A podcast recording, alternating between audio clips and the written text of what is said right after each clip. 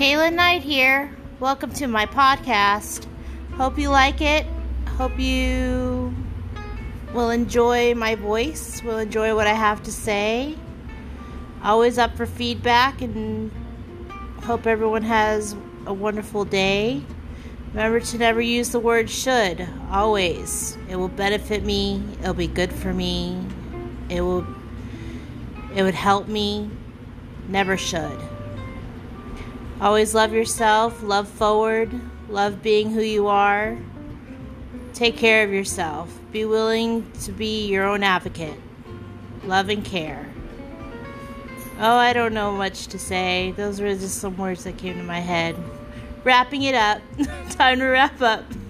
Have a good evening, everyone. Goodbye.